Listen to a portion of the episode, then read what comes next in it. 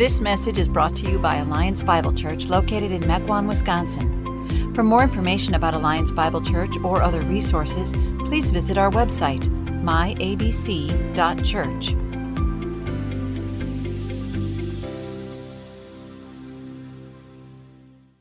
Last week, we began to ask and answer the question, how do we as Christians live as ambassadors of God's kingdom and simultaneously exiles, strangers, foreigners, living in the United States? And we fashioned together the basic building blocks of a biblical worldview. And a biblical worldview always begins with the overarching storyline of Scripture. And I gave you a concise way to sum up the entire plot line of the Bible. 4 words: creation, fall, redemption, restoration. Creation, fall, redemption, restoration. The building blocks of a worldview, a biblical worldview. Now today I want to advance the conversation and try to establish the fact that Christians are exiles. That is, we are foreigners. We're strangers living in the United States. And if that's true, or since that's true, how do we live as exiles, as foreigners, as strangers in the United States? Now, let me establish the fact, first of all, that we are foreigners, that we're strangers, we're exiles. That is, what I mean by that is Christians, what we believe and how we behave is becoming exceedingly foreign to the culture we inhabit. What we believe and how we behave is becoming exceedingly foreign to the culture we inhabit. For example, we believe that marriage is one man, one woman for life. That's becoming strange to the culture we inhabit. We believe that sex is a good gift that God has given to us to be thoroughly enjoyed within the context of a marriage between a man and a woman. And that has been strange for some time now. We believe Jesus was crucified, that he was raised from the dead, and that he's one day going to return riding on the clouds. That is foreign to an increasing number of people in our nation. These beliefs are strange to our culture. So how do we Christians live with Christ-honoring competency as strangers and exiles in a foreign land? That's what I want to probe today. And we're going to do it by taking a look at these things. We're going to look at 3 errors to avoid, or how not to live as a Christian exile, and 3 principles to apply, how to live as a Christian exile. 3 errors to avoid, 3 principles to apply. Let's dive in. 3 errors to avoid. Error number 1, withdrawing from culture. Some professing Christians may be tempted to reenact M. Night Shyamalan's The Village, constructing a separatistic society within another society. Numerous examples of this type of thinking can be seen in some Mennonite groups, the Amish, the early Quakers, medieval monasteries. Those who formed these types of reclusive societies saw the world outside of them as evil, and therefore necessitated the action of quarantining themselves away from it so as to avoid becoming tainted by it. This is a mistake for numerous reasons, but I'll mention just one. To withdraw from culture out of fear of being tainted by it underestimates the power of sin within our own hearts. Yes, there are elements of evil in society, but the Bible insists there are elements of evil within every human heart.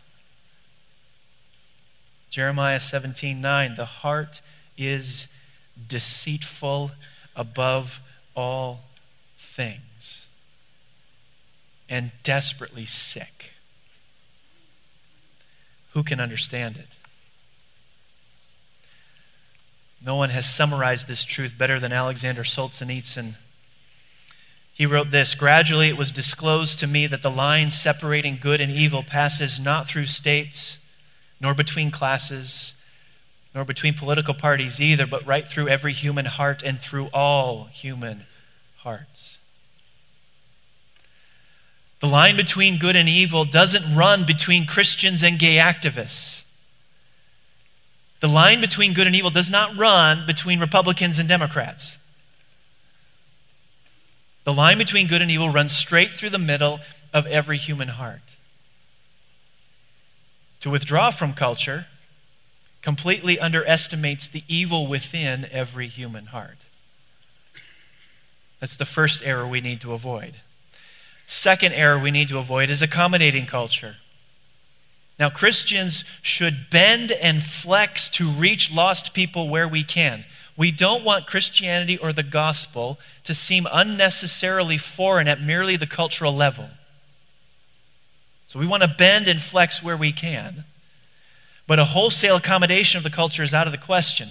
That should be pretty obvious, because in the Bible, God's people are called exiles, foreigners, and strangers dozens of times. And when you think about the definition of a word like that, it does mean that there's going to be some type of distinction between Christians and those who aren't. The word itself implies that. That is, there will be beliefs and practices we Christians will hold on to that our surrounding culture will never accept. Now, let me give you an example, though, of one individual who professes to be a Christian that has done a wholesale accommodation of the culture. Luke Timothy Johnson is a Bible scholar and professing Christian. In fact, he's written a first-rate commentary in the book of Hebrews. When the Christian view of marriage had been clashing with the gay view of marriage a few years ago, Johnson said this. He said, "I think it important to state clearly that we do, in fact, reject the straightforward commands of Scripture and appeal instead to another authority when we declare that same-sex unions can be holy and good." And what exactly is that authority? We appeal explicitly to the weight of our own experience and the experience thousands others have witnessed to, which tells us that to claim our own sexual orientation is, in fact, to accept the way in which God has created us. Johnson exemplifies the kind of accommodation Christians are called to avoid. In his own words, he rejects the straightforward commands of Scripture and appeals instead to the authority of experience. This kind of accommodation is an error. One of my concerns for Christianity is that if we are no longer distinguishable from the surrounding culture, at some point, is the culture not going to look at us and say, "What's the point of you? You're indistinguishable from the surrounding culture. I don't understand your point. I don't understand the point to your presence or what you're trying to do. You look like us. Why bother?" If Christianity is indistinguishable from the surrounding culture, it no longer has anything unique to offer. So as Christians sent into the world to reach people with the gospel, we are going to bend and flex where we can to reach people. But there will be some areas where we remain uncompromising. Why? Because not every belief and not every practice is compatible with following Jesus. Third error is Christianizing culture. It's my firm conviction Christian values have been more prized than the Christian gospel since America's inception. That is, most of those in the evangelical world probably still today get more excited over seeing a favorite political candidate win an election than we do over God saving a sinner. I think historically, even within evangelicalism in America today, Christian values have been more prized than the Christian gospel. That's why, by the way, you can get traction still today with the phrase "God and country." That still gets traction in popular culture. But try a different phrase out there and see how much traction you get with this one. Instead of "God and country," try the phrase "Christ and Him crucified." See how much traction you get. And what do I mean by Christian values? Well, different Christians add to the list, but you could put on there monogamous marriage, the right to life, the nuclear family, the good of prayer, good of church attendance, strong military, American way of life. And those who profess to be Christians have fought tooth and nail to see these values take root in our country. This is what I mean by Christianizing culture. It's an attempt made by many to see these Christian values come to be shared by as many people as possible. But there are, as with anything, unintended consequences. There's now an elephant in the room. What is that elephant? Well, Christianity has been seen as the best way to get these values to take root in our country. Christianity, in my view, has been used and abused. And in the meantime, we've completely missed Jesus and the gospel. And the result, we have millions of people who've been deceived into thinking they're Christians because they hold to Christian values. Believing in Christian values does not make you a Christian. Believing in monogamous marriage, the right to life, strong military, does not make you a Christian. You could gather a crowd of 10,000 people, convince them of the goodness of Christian values, only to see them spend eternity in hell. Let me tell you something. There will be lots of people in hell who believed in the right to life. What does it profit a person to believe in monogamous marriage but lose their soul? There's a place to debate these kinds of ethical issues, but if you as a Christian stop once you've converted them from pro-choice to pro-life, you have come up short. Because getting them to believe in pro-life causes does not save them. Christianizing culture is an error we need to avoid. There's a more nuanced way to go about this. I'll talk a little bit about that in a minute. So let's look at three principles to apply. Three principles to apply. Three errors to avoid: withdrawing from culture, accommodating culture, Christianizing culture. Let's look at three principles to apply. Number one, seek the peace and prosperity of our community. Let me read from Jeremiah 29. This is the text of the letter that the prophet Jeremiah sent from Jerusalem to the surviving elders among the exiles and to the priests, the prophets, and all other people Nebuchadnezzar had carried into exile from Jerusalem to Babylon. This is what the Lord Almighty, the God of Israel, says to all those I carried into exile from Jerusalem to Babylon. Build houses and settle down. Plant gardens and eat what they produce. Marry and have sons and daughters. Find wives for your sons and give your daughters in marriage, so that they too may have sons and daughters. Increase in number there, do not decrease. Also, seek the peace and prosperity of the city to which I've carried you into exile. Pray to the Lord for it, because if it prospers, you too will prosper. Now, Jerusalem was invaded and conquered in 587 BC by the Babylonian Empire. God's people, Israel, were removed from their homes. They were transported to Babylon, where they were now living as exiles there. These verses are instructions from God himself on how they are to live as exiles in Babylon. Now let's get something straight here. The worldview of a typical Israelite and the worldview of a typical Babylonian were light years apart. That is, what the typical Israelite believed and practiced was vastly different than what a typical Babylonian believed and practiced. So the words that God speaks to his people on how they're to live as exiles is pure gold. He says, build houses and settle down, which means make your life there. Get comfortable. You're going to be there a while. Do what you would have done if you were back in Jerusalem. Live an ordinary, typical life. Work so you have food to eat. Get married, have kids, see to it your kids live an ordinary, typical life, working so they have food to eat.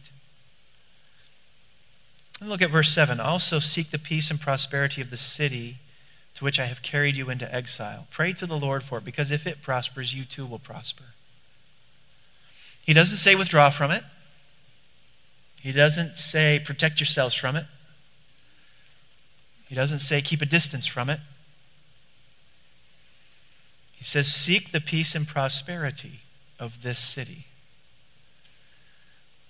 I was thinking through that. I wanted to think of biblical ways in which God would have us to seek the peace and prosperity of our community. I came up with two. There's probably many more, but I came up with two. The first is this: do your job with integrity and excellence. If you want to seek the peace and prosperity of your community, do your job with integrity and excellence. I find this in Daniel chapter 6. Daniel was one of God's people. He too was in exile living in Babylon. Daniel chapter 6, we read this. It pleased Darius to appoint 120 satraps to rule throughout the kingdom with 3 administrators over them, one of whom was Daniel. The satraps were made accountable to them so that the king might not suffer loss. Now Daniel so distinguished himself among the administrators and the satraps by his exceptional qualities that the king planned to set him over the whole kingdom. At this, the administrators and the satraps tried to find grounds for charges against Daniel and his congregation of government affairs, but they were unable to do so. They could find no corruption in him because he was trustworthy and neither corrupt nor negligent. So Daniel's a Jew, exiled in Babylon, working in government. And notice the qualities that Daniel demonstrated day in and day out in his job. He was good at what he did, and he was honest. He was good at what he did, and he was honest. He did his job with integrity. He did it with excellence. Nothing will do more damage to the peace and prosperity of our community than dishonesty and mediocrity. Put dishonesty and mediocrity together in a bowl and see what happens in a community. It will ravage it. So one of the ways we as God's people living in exile can seek the peace and prosperity of our community is to do our daily work with integrity and excellence. There's a second way we can seek the peace and prosperity of our community. We can be compassionate and generous to those in need. Be compassionate and generous to those in need. Many of you are familiar with Jesus' parable, the Good Samaritan.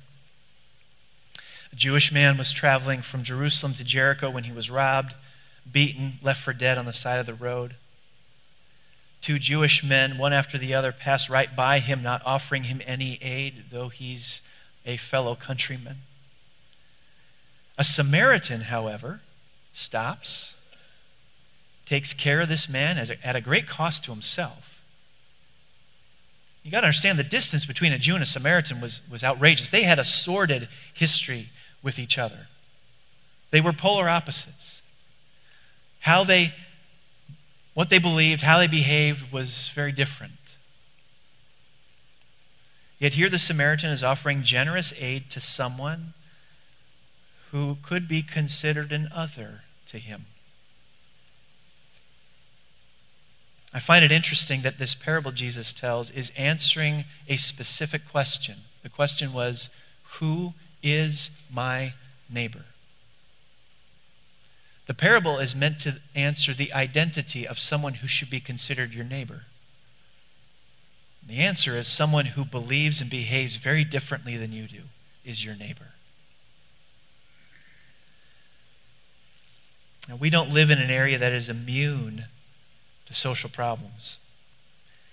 In Ozaukee County in 2016, there were 579 reports of possible child abuse. Nearly 5,000 households received food share assistance. 6,500 people qualified for medical assistance.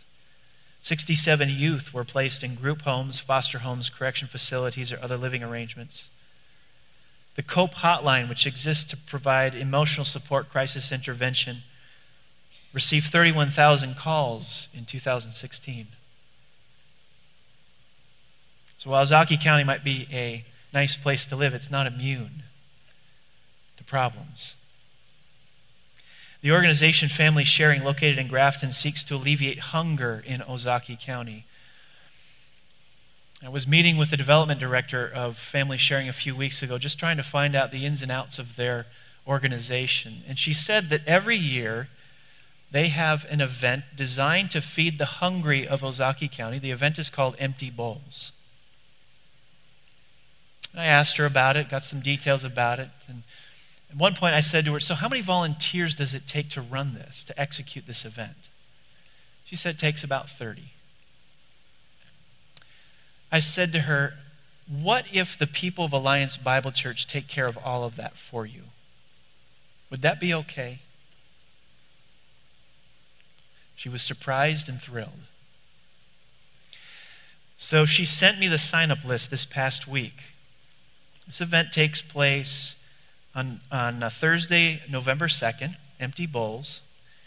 It's during the day, so that'll preclude you from some of you from volunteering. There are sign-up sheets at the Welcome Center. Some of the very detailed event setup from 9:30 a.m. to 11. Setting up soup stations, setting up table linens, wiping trays, washing dishes, cleaning up, reloading the truck, serving the soup, heating the soup, packing leftovers, replenishing the bread and replenishing the dessert. There's only one person needed for that, and my name's already there. Okay? You can't have the replenish bread and dessert. That's mine. There are 34 spots available. And Alliance Bible Church is going to take care of this for Family Sharing. So if you would like to be a part of that, these sign-up sheets we're going to make available for the next few Sundays. They're at the Welcome Center. Sign up. Take a spot. Take a shift. Because Jesus has given us permission to be generous and compassionate toward those who believe and behave differently than we do. That is also the principle that is driving the Student Union, or TSU, as we have called it in-house. Now, some of you might be newer to the church, not familiar with this. The Student Union, or TSU, is located in the historic district of downtown Cedarburg. If you were to walk into it, your first reaction would be, this is a coffee shop, and you'd be right. Your second reaction would be, this is a really nice coffee shop. And you would also be right. But it's not only the nicest coffee shop in Cedarburg, it's a coffee shop for students only. People of Alliance Bible Church wanted to create a safe place for students to find community, thus was birthed TSU. But it's even more than that. For the past eight or nine years or so, ABC has offered a free educational support program for students called Acacia. And we reach students all over Ozaukee County through this. That's now located at the Student Union. I hope to be able to say more about TSU's official launch date in the near future. One of the principles that gave birth to it is this idea that Jesus has encouraged us to be compassionate and generous to people who believe and behave differently than we do. This should cause us to think about to what extent our church's purse strings are open to benefit those outside the walls of the church. A Samaritan caring for the material and physical well-being of a Jew was about as outside the walls as you could get in the first century. And it was Jesus himself who composed the parable. Principle number 2, live in obedience to God. Let's pick up Daniel's story, starting in verse 3. Now Daniel so distinguished himself among the administrators and the satraps by his exceptional qualities that the king planned to set over him the whole kingdom. At this, the administrators and the satraps tried to find grounds for charges against Daniel and his conduct of government affairs, but they were unable to do so. They could find no corruption in him because he was trustworthy and neither corrupt nor negligent. Finally, these men said, we will never find any basis for charges against this man Daniel unless it has something to do with the law of his God. And so here's what the satraps and administrators do. They went to King Darius and they encouraged Darius to pass a law saying people are forbidden to pray to anyone but him, the king. Of course, Darius loved this idea. He passes the law. So what is Daniel to do? He gets finished with work that same day. He goes home, he puts himself underneath his window, and he prays to his God as he had done every day before then. He drew a line in the sand. He drew a line in the sand. He does not accommodate culture on this one. He continues to do his job with integrity and excellence, but he does not accommodate the culture either. Obedience to God is the priority. 1 Peter is written to exiles as well. Look what Peter has to say to these Christians. Peter, an apostle of Jesus Christ, to God's elect exiles scattered throughout the provinces of Pontus, Galatia, Cappadocia, Asia, and Bithynia. Since you call on a Father who judges each person's work impartially, live out your time as foreigners here in reverent fear. I urge you as foreigners and exiles to abstain from sinful desires, which wage war against your soul. So God says to these Christians, live in reverent fear. Of whom? Of him God, the judge, the one to whom everyone will one day give an account.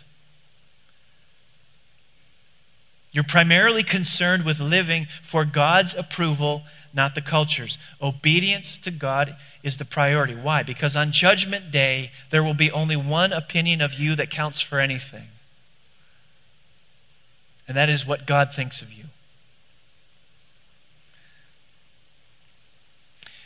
Principle number 3, lead with the gospel. Earlier I mentioned that one of the errors we need to avoid as a church and even in our individual Christian lives is merely stopping with Christianizing culture with so-called Christian values. Now for some, and I'm thinking primarily those who work either in the fields where formation and enforcement of laws take place, I hope your Christian values inform what laws you'd like to see on the books and enforced. That's your livelihood. That's a good thing. But in regards to the mission of the church, in regards to the mission of our individual Christian lives lived before God, our primary mission is not to convert people to a value system. It's to convert people to Jesus Christ. Holiness is not the path to Jesus. Jesus is the path to holiness. The order is important. So as we evangelize the nations, as we lead with the gospel, as we communicate it far and wide, we have to do it with modest expectations. Why? Matthew 7, Jesus speaks, "Enter through the narrow gate. For wide is the gate and broad is the road that leads to destruction, and many enter through it. But small is the gate and narrow the road that leads to life, and only a few find it." So as we lead with the gospel, we call people to repentance and faith, have modest expectations, how people will respond, because Jesus himself says more people are going to reject the gospel you communicate to them than receive it. That's just the way it is, and you're not going to change that. So we're going to cast a wide net. We're going to communicate the gospel far and wide, and we're going to do it frequently, but we're going to do it with modest expectations, recognizing that wide is the road that leads to destruction, and narrow is the road that leads to life, and few find it. Let me recap. What Christians believe and how we practice is becoming increasingly strange to the surrounding culture. We are exiles. So how do we live with Christ-honoring competency as strangers and foreigners in our world? First error to avoid is withdrawing from culture. The line between good and evil doesn't run between Christians and non-Christians. The line between good and evil runs straight through the middle of every human heart. Withdrawing from culture operates under the assumption that the evil outside us is a greater threat to us than the evil inside us. Instead of withdrawing from culture, we're going to seek the peace and prosperity of our community.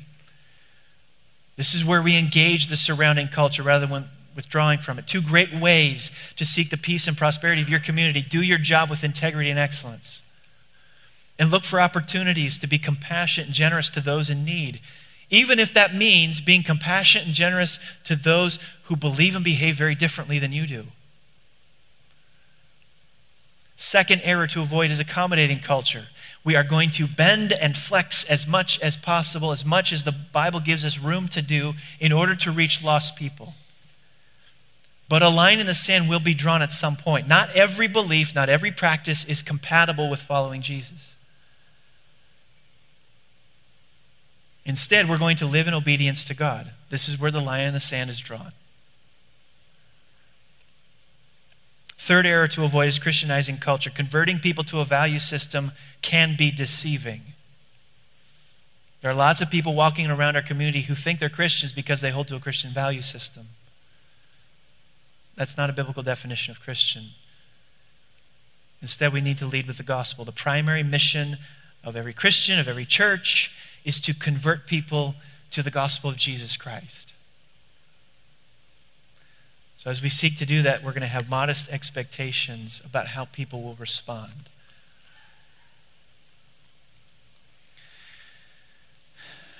Now, there's one residual question that I've not answered.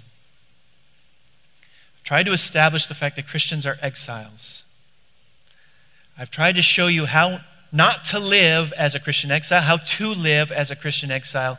But one question I have not asked or answered is this: is it a good thing or is it a bad thing? Christians are exiles. Is it a good thing or is it a bad thing? I want to close with that. Russell Moore has written a fantastic book on the whole topic called Onward, Engaging the Culture Without Losing the Gospel. In it, he tells a story. He was a youth pastor serving in the Bible Belt. And he writes this: there were two groups that divided the youth group there in Biloxi. The first group was made up of churched kids, those who did what was expected in the Bible Belt. They made professions of faith, followed by baptism as young children. These kids knew the gospel from start to last and could rattle off the right answers at will. The gospel neither surprised nor alarmed them. They knew how to embrace just enough of an almost gospel to stay within the tribe without embracing so much gospel as to encounter the lordship of Christ. But as time went on, another group of teenagers started to trickle into our Wednesday night Bible studies. The second group was mostly fatherless boys and girls, some of them gang members, all of them completely unfamiliar with the culture of the church and with the message of the gospel. Some of them unwittingly reversed the Protestant Reformation by persistently calling me Father Moore, just because the only clergy they'd ever seen were Catholic priests in movies. Prayer request time often proved challenging, with one girl asking for prayer that she wouldn't get pregnant that weekend since she'd run out of birth control pills. Some of them would show up in a cloud of marijuana. The church was so strange to them that they didn't know what to hide. The church kids, though, learned the dark side of Bible Belt culture: how to know the books of the Bible in order, how to answer all the right questions in small group discussion, and how to get drunk, have sex, and smoke marijuana without their parents ever knowing it. Recognizing that many of the baptized kids in my orbit were in fact pagan, I shared the gospel, but I kept hitting wall after wall of invincible intelligence. The unchurched kids laughed at the Bible studies based on television shows or songs of the moment. They weren't impressed at all by the video clips provided by my denomination's publisher, or to the knockoff Christian boy bands crooning about the hotness of sexual purity. What riveted their attention wasn't what was relatable to them, but what wasn't. They were drawn not to our sameness, but to our strangeness. So, you really believe this dead guy came back to life? One of the unchurched 15-year-old boys asked me one day. I do, I replied. He said, wait, for real? Yeah, for real. He blinked and whispered, dude, that's crazy. But he stayed around and he listened. What I find so interesting about the story is that what kept these promiscuous pot-smoking gangbangers around the church and the gospel was not how relevant Christians were to them. What kept them around was how strange Christians and the gospel were to them. That's how Christianity grew exponentially in its first 3 centuries.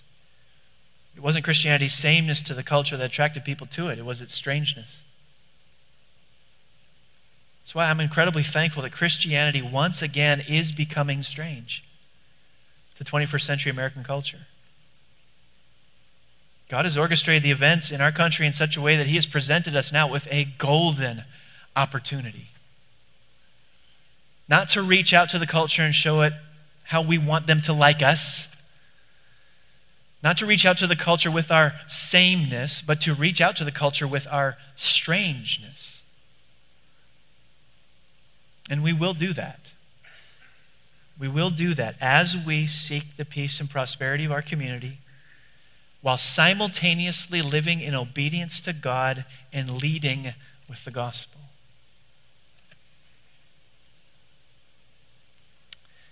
And God, we ask you for your help with that. Let's pray. Sovereign and gracious God, this is your world, and everything we see unfolding around us is going exactly according to your plan. There's no need to panic. All we have to do is pay close attention to your word. It's all there. In it, you've given us everything we need to navigate these waters. So I pray for your Spirit's empowerment to do so faithfully and courageously. And we're going to trust you, God, with the results. Thank you for the privilege of knowing you, being participants in your work in this world. And we pray that all of it would be done for the sake of Christ and the gospel. And we pray these things in his name. Amen.